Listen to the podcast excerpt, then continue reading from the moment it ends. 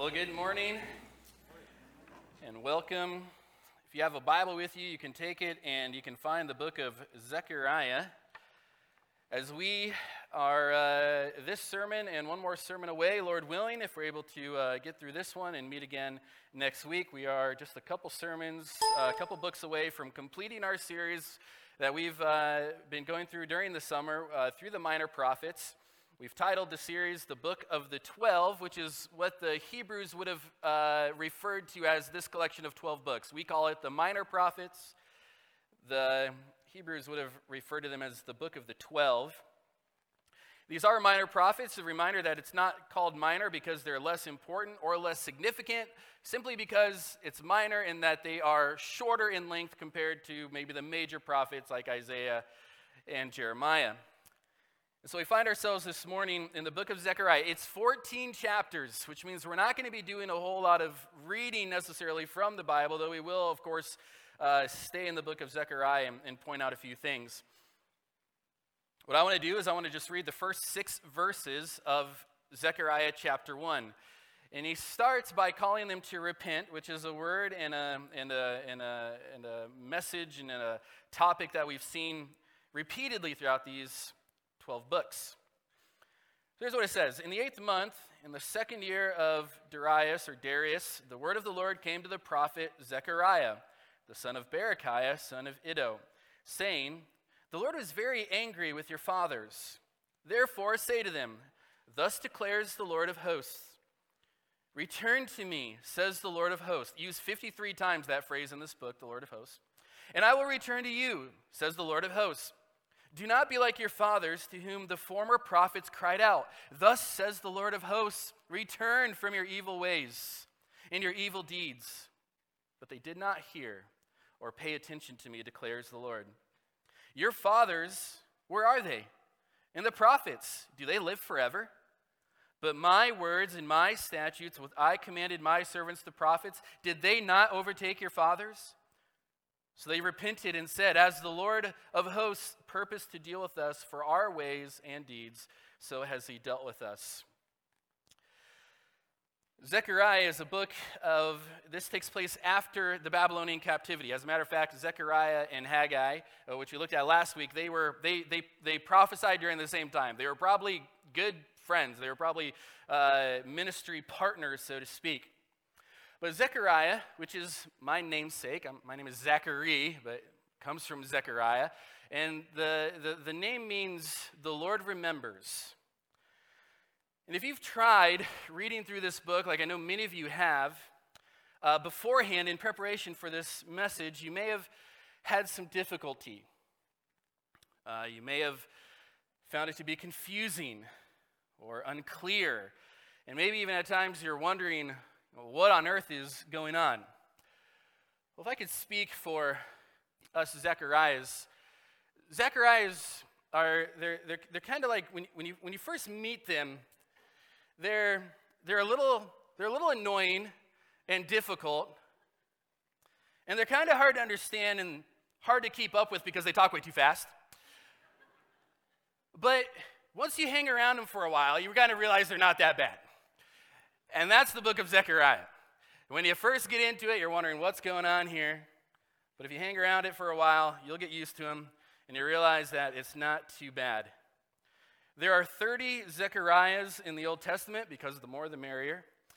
And God raised up Zechariah at a time with Haggai, as we mentioned, to minister together.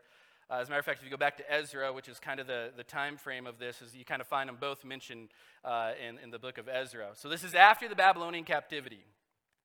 Now the first six chapters of the book of Zechariah are apocalyptic in nature. And if you read, there's eight visions that kind of kick off the book.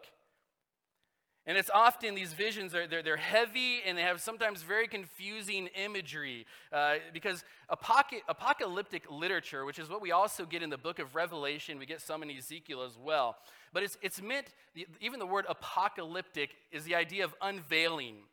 So what God is doing is he's unveiling some plans behind the scene. And that's why G. Campbell Morgan calls Zechariah the great unveiler, because he's used by God to show the people of Israel God's glorious light at the end of the dark tunnel of adversity and discouragement. And that's the way, that's how we find Israel. There are about fifty thousand exiles that come back, and they're in, they're in the homeland, they're in the promised land, and yet they were living in very discouraging times.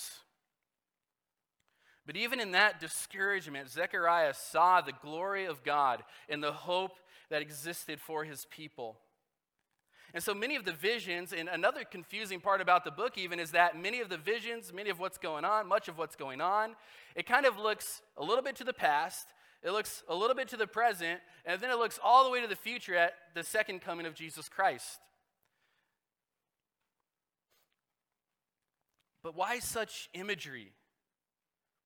Why is God using such imagery? A vision of a horseman, vision of four horns, a vision of a man with a measuring line, a vision of a golden lampstand, a vision of this flying scroll, a vision of this woman in a basket. What is, what is God trying to do here? Well, God uses these images because he wants to implant a picture in your mind, and he wanted to implant a picture in his people's mind of, of who he is and what's ahead. Because that's, that's how God handles discouragement.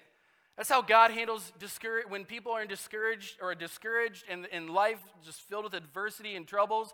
He unveils truth about him. He didn't always give them a reason. He didn't always tell them what was going on, but what he did, he gave them the best thing they could use in times of discouragement. He showed them himself and his plans and his ways. And it was to get their eyes off of themselves and to get their eyes off of their circumstances, and to look to their holy, comforting, rescuing God. And this is the theme of the book. We may not be able to see through our struggles and troubles, but we can look above and beyond them.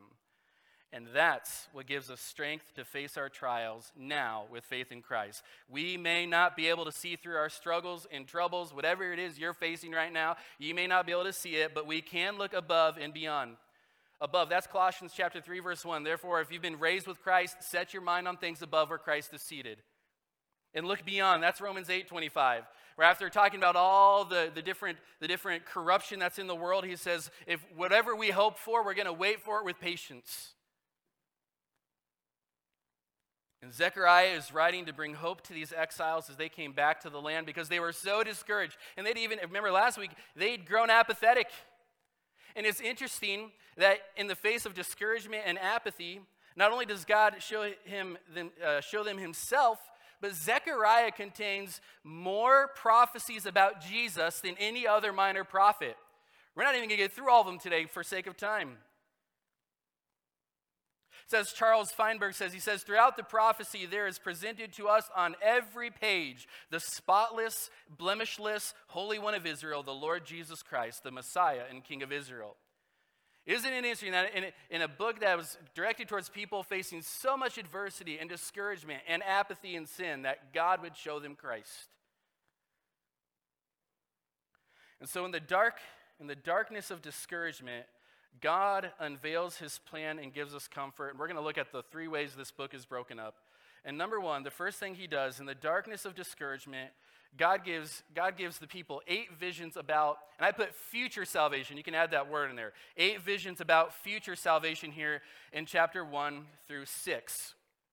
Now, we're not going to take time to really explain all of these. We're going to sit on a couple of them for a little bit, but uh, we're going to kind of just, just kind of blaze through these in a lot of ways. But the first vision happens in chapter one, verse seven, and it's a vision of a man with, with four horses behind him. And, uh, or he was riding a horse, and he's got a, he's got a bunch of horses behind him. And what the horses do is they go throughout all of the world. This is a vision, okay? So he's seen a vision in these horses, red, white, and sorrel horses. They go out through all the world, and they report back to God that every all the nations were at peace. And what happens in verse twelve, he's, in verse eleven, he says, all the earth remains at rest. And then the angel of the Lord said, oh, Lord, How, how long are you going to have no mercy on Jerusalem? And how long are you going to let these people to spend seventy years? What's, why are you letting the nations be at ease after their captivity and their brutal treatment of the Jewish people? Why are you, why are you letting them be at ease? And it says in verse thirteen, and the Lord answered gracious and comforting words to the angel who talked with me. And so Zechariah is having a vision, and this angel is like his interpreter. That's kind of what it is. So Zechariah has this angel that he's talking to, and he says, what is, what is going on here? What does this mean?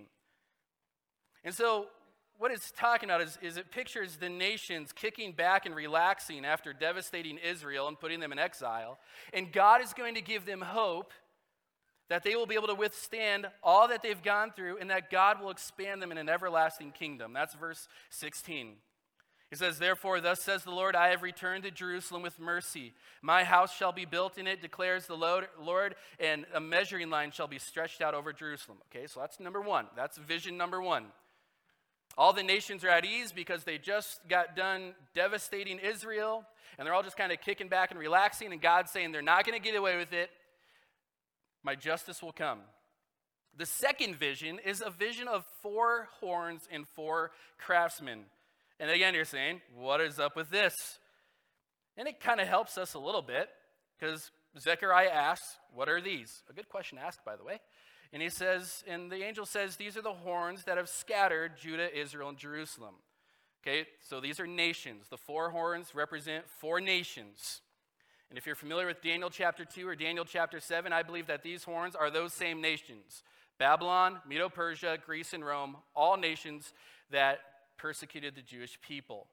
And God's th- plan here is that these four craftsmen come in and they cut off the horns. And a horns, the horns are a picture of authority and power, and God is going to cut them off and cast them down. So again, another vision of hope, that even though these four horns and these four nations are going to come and ravage the people, God was yet going to cut them off and cast them down. Now I want to sit on the next three visions for a little bit, because in vision number three, what we get is a vision of a measuring line. So a guy comes with a measuring line in his hand, and he's told to go measure Jerusalem. And then it says, if you look down at verse four, it says, Jerusalem shall be inhabited as villages without walls because of multitude of people and livestock. And then God says, I will be to her a wall of fire around her, and I will be the glory in her midst. I want you to look down to verse eight. For thus says the Lord of hosts, uh, this is chapter two, thus says the Lord of hosts, after this, uh, after his glory sent me to the nations who plundered you, for uh, for thus says the Lord of hosts, after his glory sent me to the nations who plundered you, for he who touches you touches the apple of his eye. I think there's some very great things going on here. So he's told to go measure Jerusalem, and the idea is Jer- Jerusalem is going to get so big you can't measure it. They're going to be like overflowing with people. And at this time, by the way, Jerusalem was not that impressive. Very small, very dainty, just kind of just this blah on a map. But God is saying it's going to get huge. Now here's the point I think he's making here. I think the point is people are looking at this and saying, how could God possibly make something so great out of something that's so small? How could God do anything meaningful out of something so small and ruined? And it says there, this is the way he's going to do this, is that God is going to be a fire, a wall of fire around her. It reminds you of the, the, the, the image in Second Kings, doesn't it? Where the servant's eyes are open, he sees these flaming angels all around him. God is going to set a protection around Jerusalem and his people that will be impenetrable. It pictures that God has a purifying, protecting, preserving interest in his people. There's no way the Jewish people could be taken out. And God does the same for us today. He puts us, he puts us, it says, uh, Jesus says, we're put in the in the palm of the Father's hand. If you know Jesus as your Savior, you're put in the palm of his hand.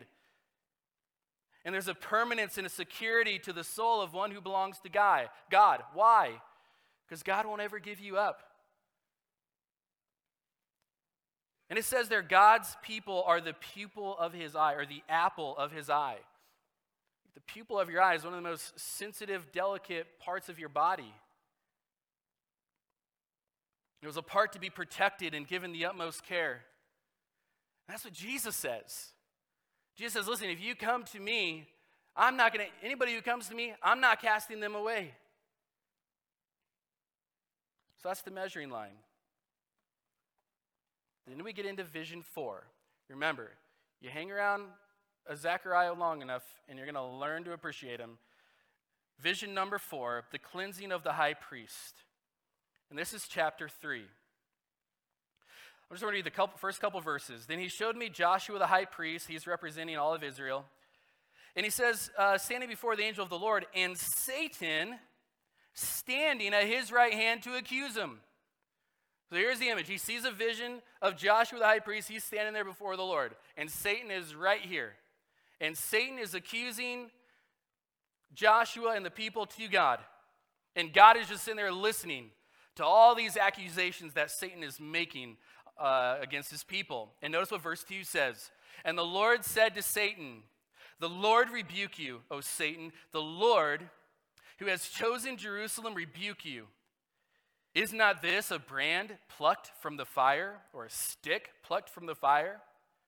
Now Joshua was standing before the angel, clothed with filthy garments, and the angel said to him, who were standing around him, "Remove those filthy garments from him." Behold, he said, "I have taken away your iniquity from you, and I will clothe you with pure vestments." Here's what's going on here. Joshua is representing the people of Israel, and they are being opposed by Satan. And we can this this is this is exactly the same today.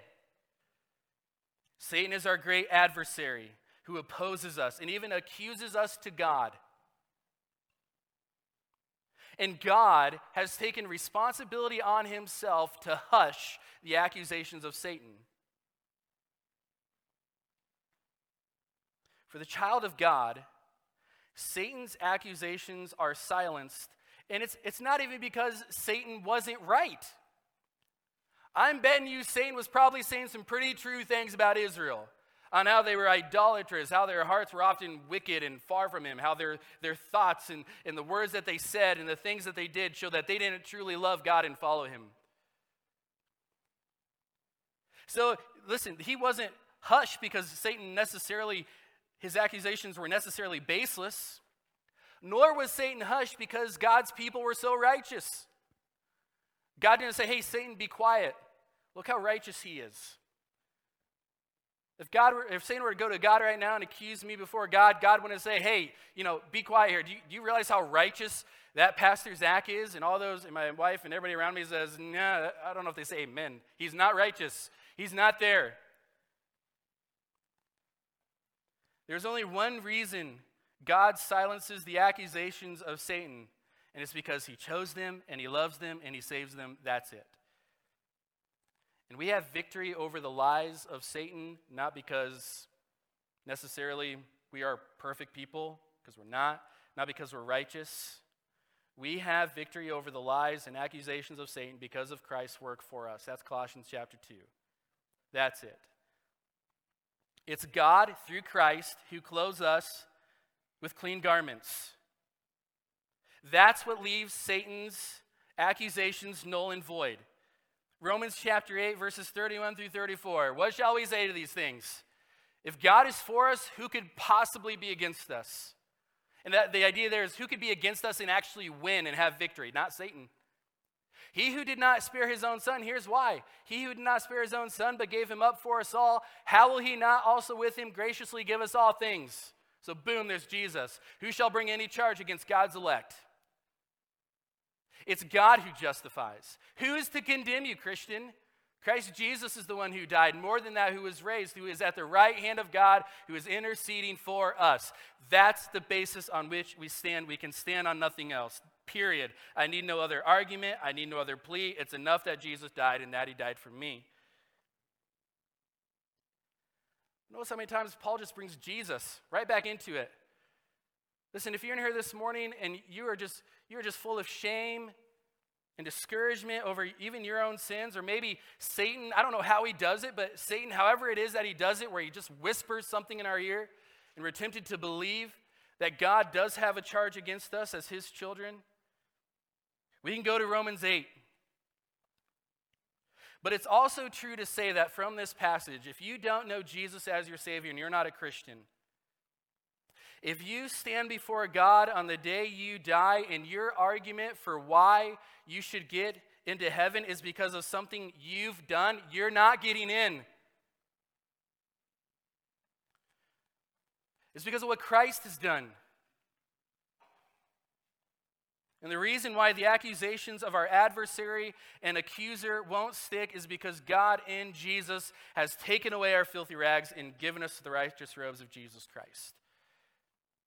And so if your plan is to go to God on the day you die and say, well, God, I, God, here's what I've done. I prayed. I prayed a prayer. I went to church. I did this. I did that. You're not getting in. If you go to God and with no righteousness of your own and say, God, I don't deserve to be here, but Jesus said I could come. That'll, that's, that'll be what d- does it. Jesus saved me. Jesus gave me life. Just one more little anecdote as we leave this fourth vision and hurry quickly on. John Wesley uh, was the founder of the Methodist Church. When he was six years old, he found himself trapped on a second story of a burning building. As a matter of fact, his dad, who had realized that he had got left behind, was, was outside hearing his son cry for help, and he had all but given up hope and even prayed that God would just take him quickly. But kind of out of nowhere, John, John, uh, this six-year-old John Wesley jumped from this high balcony and was caught by, by a Samaritan waiting down low. And John Wesley would never forget his narrow escape. And he would refer to himself throughout his life as a brand plucked from the fire, which he gets from verse two of chapter three, where it says, is not this a brand plucked from the fire? But it wouldn't, this phrase wouldn't just remind him of the day he escaped that burning building. As a matter of fact, as he jumped, the, the reports are, the, the roof collapsed right then. But he wouldn't just use this verse as a reminder that he escaped the fire of his house one night in February of seventeen oh nine. But he would use this verse to remind himself of the day that God saved him from the very living flames of hell. And if you're a Christian and a follower of Jesus this morning, you are a burning stick plucked from the fire, a burning brand plucked from the fire. The last vision we look, we'll look at before we move on is the golden lampstand. One of my favorite visions, and all and, and all the visions, this is this is one of my favorite after after one in chapter three, is a vision of the golden lampstand. And so what Joshua sees here is he sees a lampstand. If you get the picture of a you know stand and then you know the different branches come off, uh, uh, this is what he's seen. And so what he sees is he sees this lampstand, and on top of this lampstand is this giant bowl full of oil. And then on either side of the lampstand are two olive trees. Olive oil is what they would use. And so the two olive trees are pouring into the bowl, and the bowl is feeding all the little bowls on top of the candlesticks, you want to put it that way, on top of each lamp. And then each little lamp that had a little bowl of oil where they would put a wick, they had seven of them. So seven different little bowls, each had seven wicks. It was like a super menorah, just forty-nine shining bright lights. It was just this huge thing. What is, what is the point of this? What is the point of this? The candlestick or the golden lampstand with the big bowl being fed by two different olive trees. Well, without taking the time to pull out everything here, the main point is in verse six. If you look at chapter four, verse six, where he says, then the Lord said to me, this is the word of the Lord to Zerubbabel. Okay, this is after he said, what does all this mean? He says, not by might, nor by power, but my spirit, says the Lord of hosts. Here's what God was saying to him. God was saying that I am going to supply what you need to finish your task. Remember, we're talking about rebuilding the temple here. Because Zerubbabel was getting discouraged with what was happening and discouraged with the way things were going, and God was saying, I'm going to give you the strength and the supplies you need to do what I've called you to do. And I say, and you should say, Lord, can you do that with me? And we all got to come to the Lord and say, listen, I've got, I've got nothing. I've got no strength left. I've got no might. I've got no power. Lord, could you do this for me? Because he's given us the Spirit. I just want to say, if you're a mother or you're single or you're nearing retirement and you say to yourself, I'm running on empty, just remember, that's not entirely true. Now, you may be running low on your own strength, and you may be running low on the, the, the, the, the sustenance that you're trying to muster to do what God has called you to do. But it's not entirely true. If, if you have the Holy Spirit within you, then you have God's grace. You have his strength to supply you with what he's called you to do. So here's what I want us to do. When life wears us down, and we seem to be running out of strength, let's remember the vision of the golden lampstand. And let's remember that God, just like he did for Zerubbabel, he provided all the, all the resources he needed to finish the work. We won't spend time on visions six, seven, and eight, but they all have the basic same idea.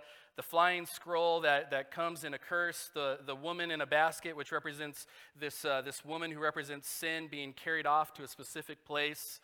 You know, I mean, all, all, all the idea is that God's judgment is going to come out on his enemies, and there's going to be salvation for his people. So the first way, and you might say this is a very bizarre way, but the first way God is trying to give hope to discouraged people is by giving him eight visions about future salvation and showing him who God is and what he's doing and what he's going to do through them. But then the second part of this book is chapter seven and eight, where God gives them two messages about sanctification. Now, your notes in the bulletin say four. That's my bad. It should say two. This is the next thing he does to give them encouragement. And this will be for those, you know, if, if the eight visions are for those of you who feel just kind of lost, you just, you don't, you can't, you don't feel like you can really see through all the troubles and trials you're going through right now. If those first eight visions are for you, then chapter seven and eight and these two messages about sanctification are for you who maybe say, I just feel stuck in sin, or I feel stuck in apathy, or I feel stuck in just the the the the, the selfish desires of my flesh. This will be for you. Because the question is, if you look at uh, chapter seven, verse three, a guy named uh, by the name of Sherazer and Regem Melech come and they ask a question. And verse three is the question.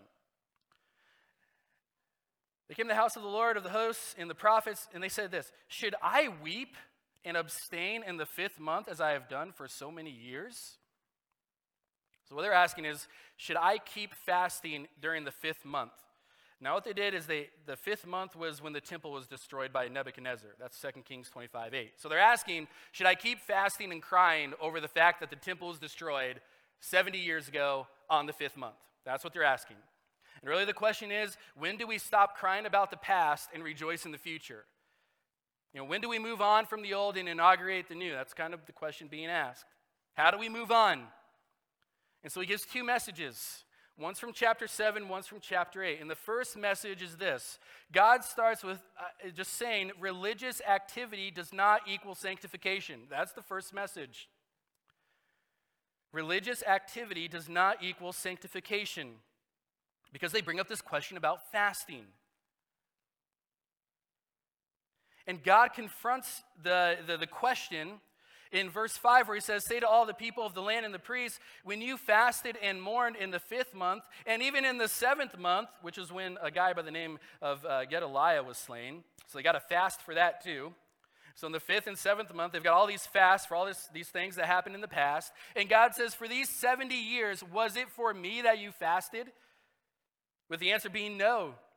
And when you eat and when you drink, do you not eat for yourselves and drink for yourselves? So here's what God's saying. What was really the point of the fasts? Religious activity does not equal sanctification. Just because they were fasting doesn't mean they were godly people. They were self-centered. And their fasts were self-centered acts that were towards events that came as a result of their sin. And so they fasted because they felt bad about their sin. And maybe that's why you're at church this morning. You just feel really bad about your sin. You think that somehow being at church is just the act of being here, is some way to get God to like you a little bit more. But God is telling them, it's it's time to move on. Time to move on from self-centered fasts and start obeying and loving the Lord their God with all their heart, soul, mind, and strength. But instead, the older generation, is because he's talking about the, the, the future generation, he, said, he, he reminds them in verse eleven through the end of the chapter, it says, they refused to pay attention and turned a, and they turned a stubborn shoulder, and they closed their ears that they may not hear. They made their hearts diamond hard, lest they should hear the law of the words that the Lord of hosts had sent by his Spirit. You know what they did? They heard all this stuff about God's rebuke, and they did nothing about it. They turned a cold shoulder. They hardened their hearts. They shut their ears. In response to their hard hearts, God scattered them like a whirlwind scatters debris. And so now God is going to ask Zerubbabel's generation, okay, it's your turn to answer the question. Will you keep on with this self-centered fast and your empty religion, or will you truly love me? But religious duty is more convenient for our sinful hearts, isn't it? Religious duty, showing up to church, praying, reading your Bible, just doing that for the sake of doing it and not really having a relationship with God, that's easier for us. Because when we're doing just purely religious things with no relationship to God, we set the tone, don't we? We set the standards. We determine what God would and would not approve of. We determine what would and wouldn't bring us in a relationship to God. And they were getting stuck in their defiant self-centeredness. And that may be some of you. You're stuck in your defiant self-centeredness, and you want no relationship with God. You want no relationship with Christ. You feel bad about your sin, and you even really don't like and, and mourn the consequences of your sin. But a relationship with God is nowhere on your radar. So you do religious things, hoping that that'll set the tone, that'll get the standard, that'll determine what God would and wouldn't accept. So the first message he gives about their sanctification, because they were kind of stuck in this, was that religious activity does not equal sanctification. But there's another message. There's another message. And it's in chapter eight. A work of God is required for growth in God. That's the second message. A work of God is required for growth in God. Okay, because chapter eight shows us their change.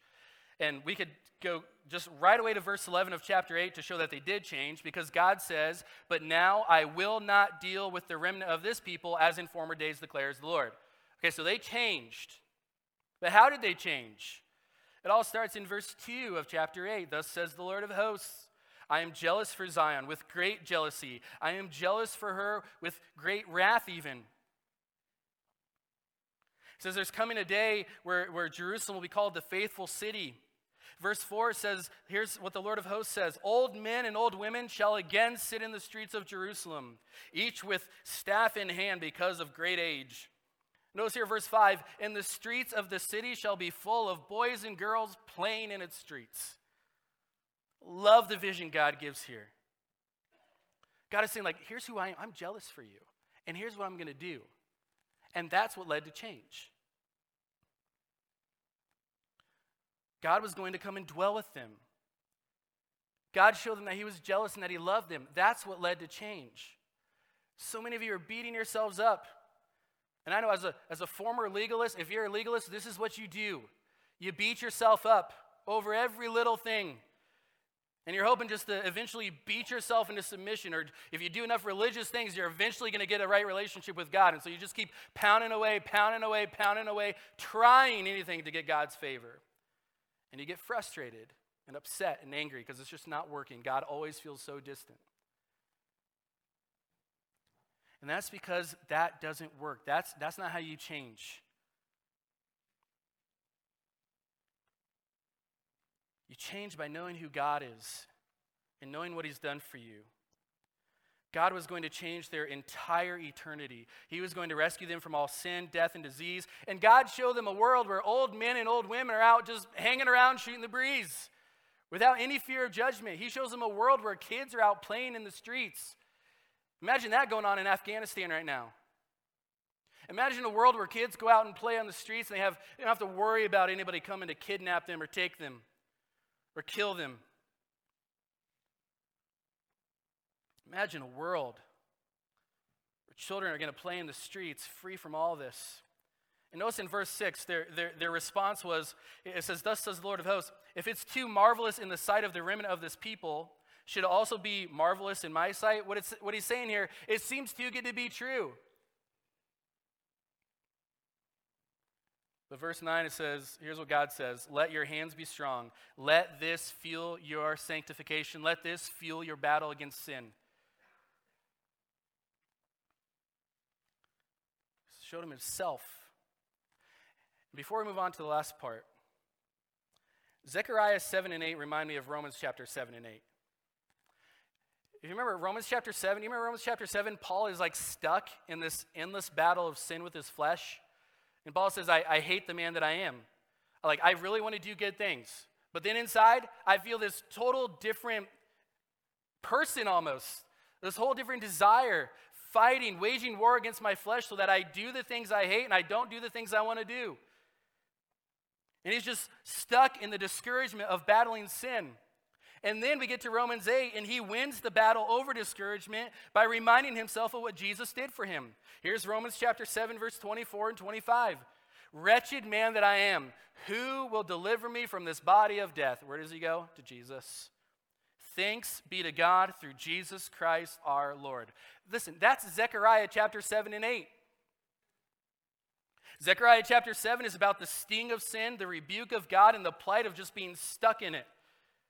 And then in Zechariah chapter eight is the hope that God has done for his people, and that's the rescue plan. And it was the same rescue plan. You go through Romans chapter eight. It's all about what God has done through his Spirit, through Christ.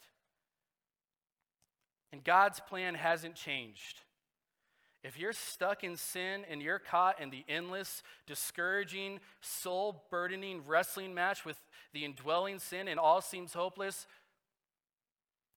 you come to Christ and you come to know what God has done for you. That's your way out. That's how you fight this.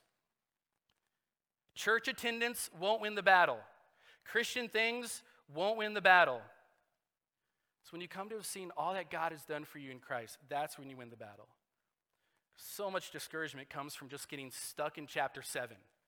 You're a chapter seven Christian. There's a there's an Old Testament chapter seven, there's a New Testament chapter seven. You're just a chapter seven Christian. God is inviting you to dive into the riches of chapter eight. Trying to work your way out of sin instead of worshiping your way out of sin. We've you will never be able to work your way out of sin. But you can worship your way. You can't work your way out of sin, but you can worship your way out of sin. And that's Romans eight. Thanks be to God. Praise, worship, worshiping the Lord. We've got to wrap this up very quickly. This, this fire hydrant keeps coming at you, and it's not going to slow down anytime soon. So take a breath, stand up and exercise, stretch if you need to. But we're going right into chapters nine through fourteen, which are the, the most Jesus, some of the most Jesus-centered prophecies and verses of the entire book.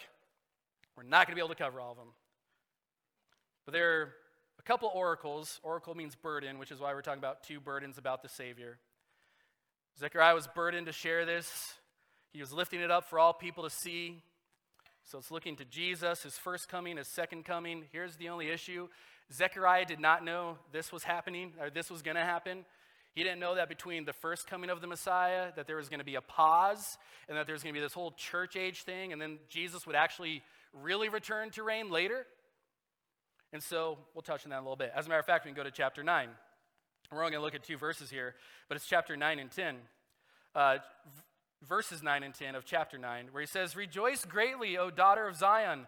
Shout aloud, O daughter of Jerusalem." Tell me if these verses sound familiar to you. "Behold, your king is coming to you. Righteous and having salvation is he, humble and mounted on a donkey, on a colt, the foal of a donkey." I hope that sounds familiar to you. This is where Jesus fulfills this prophecy. Remember when he, when he, this, what we call the triumphal entry, the week before Easter. Here's what Jesus says to the people during that time. It's from Luke nineteen, verse forty-two through forty-four, where he says, "Would that you, even you, had known on this day the things that make for peace." He's like, hey, if you had only known what Zechariah was talking about. It says, the days are going to come upon you when your enemies will set up a barricade around you and surround you and hem you in on every side. They're going to tear you to the ground, you and your children with you. They're not going to leave one stone upon another. Why? Because you didn't know the time. You didn't know the time of your visitation. You didn't realize that Jesus riding in on a donkey should have been a pretty big indicator, like, hey, I've read this before. I've seen this somewhere. They didn't get the point. Their Messiah was there. Jesus was there. Their Savior was there. But in God's sovereignty, they rejected him.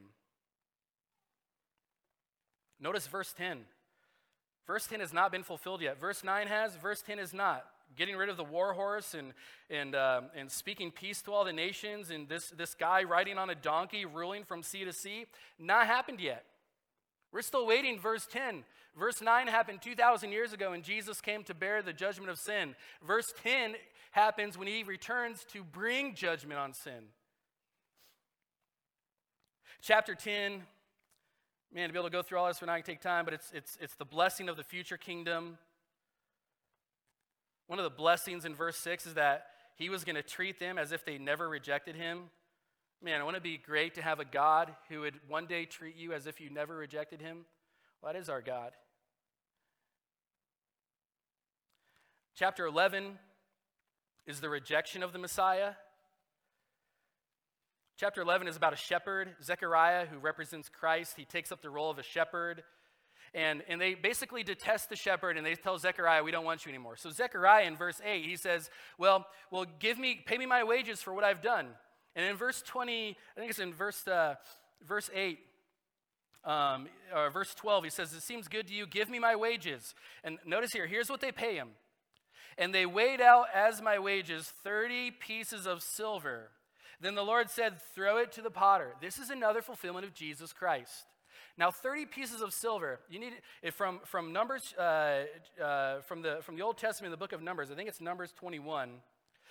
thirty pieces of silver was the price you paid for a slave who was gored by an ox. So here's what they're saying to Jesus, or here's what they're saying to their shepherd: you're absolutely worthless to us. And that was how they assessed the shepherd's worth. And Judas fulfills this prophecy. Judas assessed the prophecy of his shepherd with some petty cash. And what was the money used for? Remember when, when Judas went and threw it back in? The temple leaders, remember what they used, the, used it for to buy? What did they buy? A potter's field.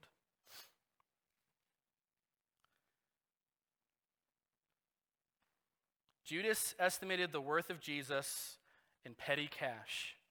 Maybe a large sum of money, but really petty. And you may be doing the same thing. Jesus may be worth a Sunday here and there. He may be worth a prayer here and there. He may be worth something, you know, to kind of make the grandparents happy or to make the parents happy or to show your face. But he's really not worth that much to you. Which brings us to the final section of this book as we wrap it up rather quickly. Chapters twelve and thirteen talk about how this, this shepherd was rejected and he was even killed. Chapter twelve Uh, chapter twelve, verse ten, talks about them looking on him whom they have pierced, another prophecy about Jesus. Chapter thirteen, verse seven, talks about striking the shepherd and the sheep being scattered, another prophecy about the death of Jesus. And then we get into chapter fourteen, last chapter, where the Lord talks about, in verses one to three, this last great battle that's going to happen. There's, there's a battle coming on this earth, and it's the last one, and it's the battle to end all battles. He says, I'm going to gather the nations, verse two of chapter fourteen, against Jerusalem to battle, and the city shall be taken, and the house plunder, plundered, the women raped. Half of the city shall go into exile. The rest of the people shall not be cut off from the city. Then the Lord will go out and fight against those nations, and when he, as when he fights on a day of battle. There's a day coming when the Lord Jesus is going to go battle all the nations that have rejected him. And we learn in verse four, I just want to draw your attention to this. On that day, his feet shall stand on the Mount of Olives, this real place in real Israel, outside of real Jerusalem. On that day, his feet shall stand on the Mount of Olives that lies before Jerusalem on the east. And notice what happens. And the Mount of Olives shall be split in two from east, uh, from east to west. by a very wide valley, so that on one half the mount shall move northward, and the other half southward. Why do I bring your attention to that? Well, a couple of reasons why. Remember, Jesus ascended from the Mount of Olives. He's going to come back. And when he steps his foot on the Mount of Olives, there's going to be, there's going to be a split. Half of the Mount of Olives is going to go north, and the other half is going to go south. Now, what's crazy is recently geologists have actually discovered that there is a fault line directly beneath the Mount of Olives, directly down the center, that goes east and west. All that to say is that fault line is going to go. And it's going to be, going to be when Jesus sets his foot on the Mount of Olives, that fault line is already ready to go. Things are already in place for the return of Jesus. And Jesus will be king over all the world.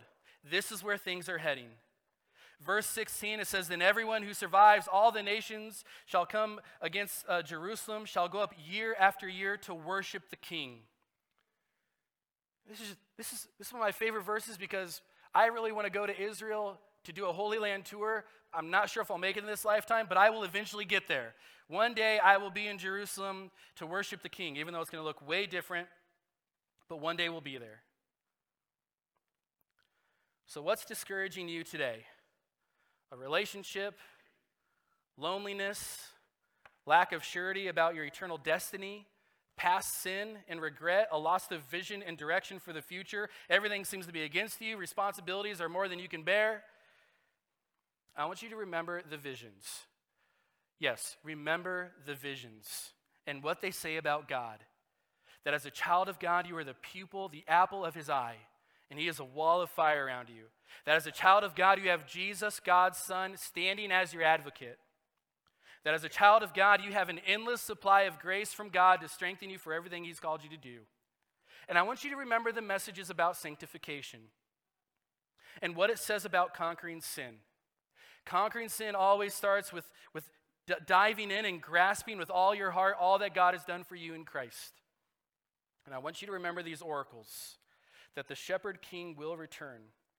And if he's, if you're a Christian, he'll return for your good. If you're not a Christian, he's coming to battle you. But it's never too late to switch sides while you have life and breath in you. You place your faith in Jesus, the one who died for your sins and rose again. God promises to give you life and make you his child. That's the book of Zechariah, discouragement in dark times. I trust that God's unveiling of his plan and who he is will give you comfort. Let's pray. Lord, we've we've got a, a mountain of things we went through today. But Lord, we thank you for the book of Zechariah. We thank you for your graciousness to us. Lord, in the dark days of discouragement, whether we're discouraged just because life seems to be piling on, whether we're discouraged, and rightfully so, because we're just battling sin, we can't seem to have victory. Whether we're discouraged just because we can't seem to see through to the end. Use your visions to give us hope. Use your your your law and your, your ways on sanctification to, to help us be doing the right things, to love you and to see you more clearly. And Lord, give us great hope in the return of that shepherd king, Jesus Christ. We pray these things in Jesus' name. Amen.